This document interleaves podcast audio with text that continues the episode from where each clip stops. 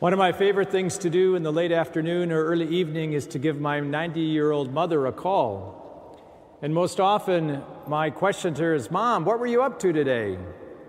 And she would rattle off this long list of things she was up to during the day.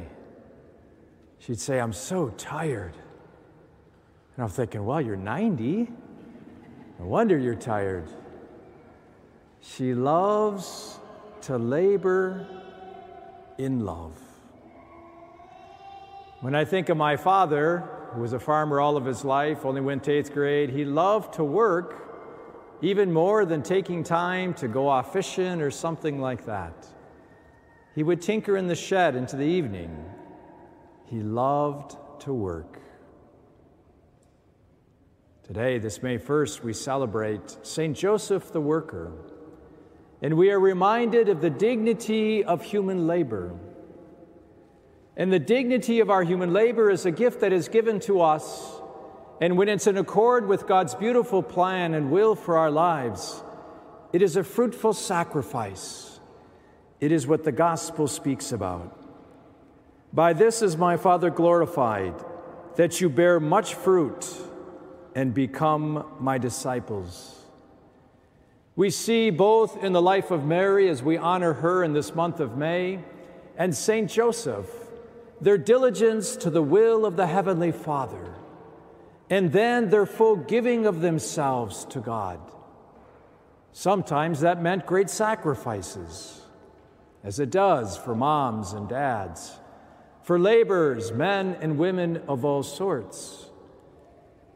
But when we embrace that gift of labor as an act of love, and we offer the sacrifices that go with it to God as an act of love, we discover the value, the dignity, that even the most mundane things in the house or in the workshop, in the place of business, or on the farms, has dignity as God has designed it to be.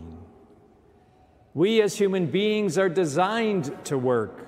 And one of the things I love about our beautiful cathedral at St. Joseph here is we have these various images of both the women and the men laborers to remind us here in South Dakota that laboring is a part of who we are. And to labor well for God is a gospel call. We are to bear much fruit. But we must not labor in vain.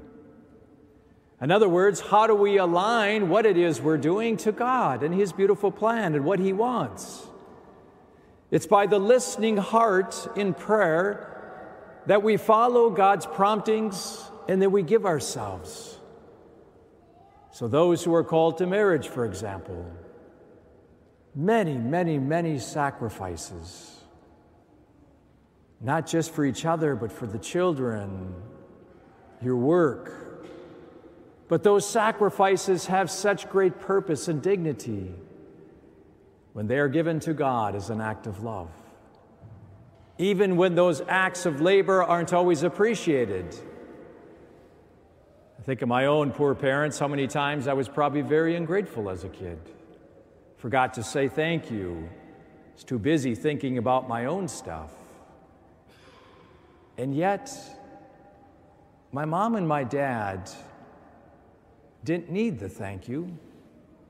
Sure, it's appreciated, but they did it because they loved to do it. They loved to fulfill the Father's plan for them.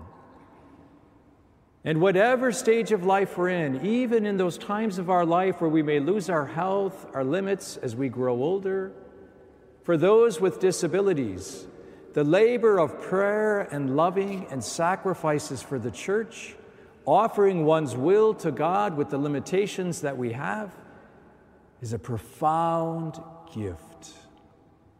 It's the gift of a humble heart, the gift of a will to say, I choose to accept this, and I offer it to God as an act of love.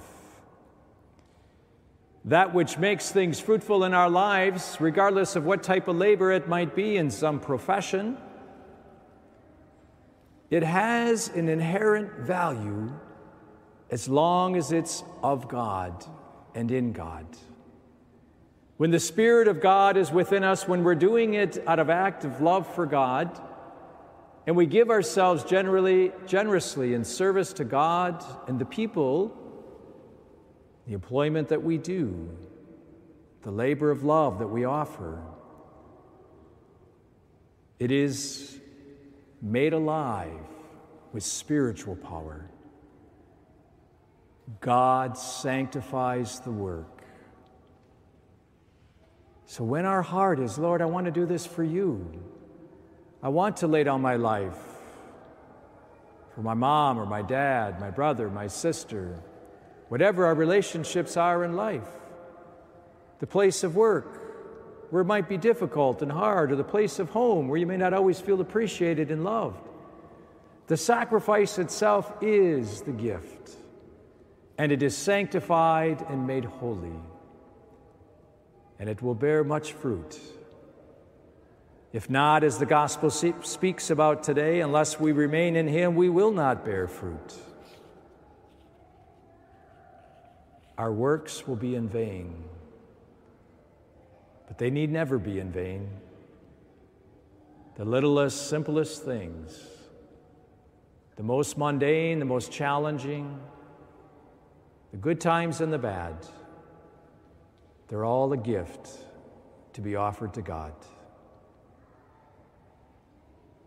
And it's not just the gift of the external work, it's the prayer that goes behind the work so that it can be sanctified. How clearly I remember as a little kid when it was time at 6:30 for the radio rosary, you better be on your knees praying or in the barn and before bed, you kneel down by your bed and you say your prayers. Doesn't matter how old you are.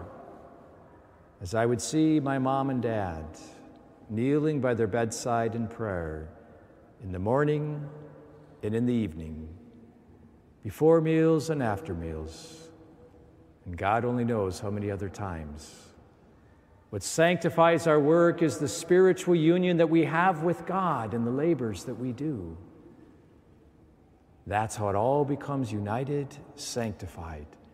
It enables us to love well, especially when it's hard to love.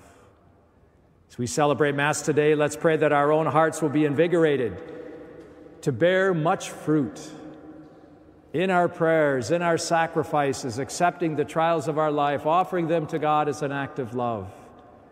Great, great gifts to be offered for the salvation of souls and the glory of God.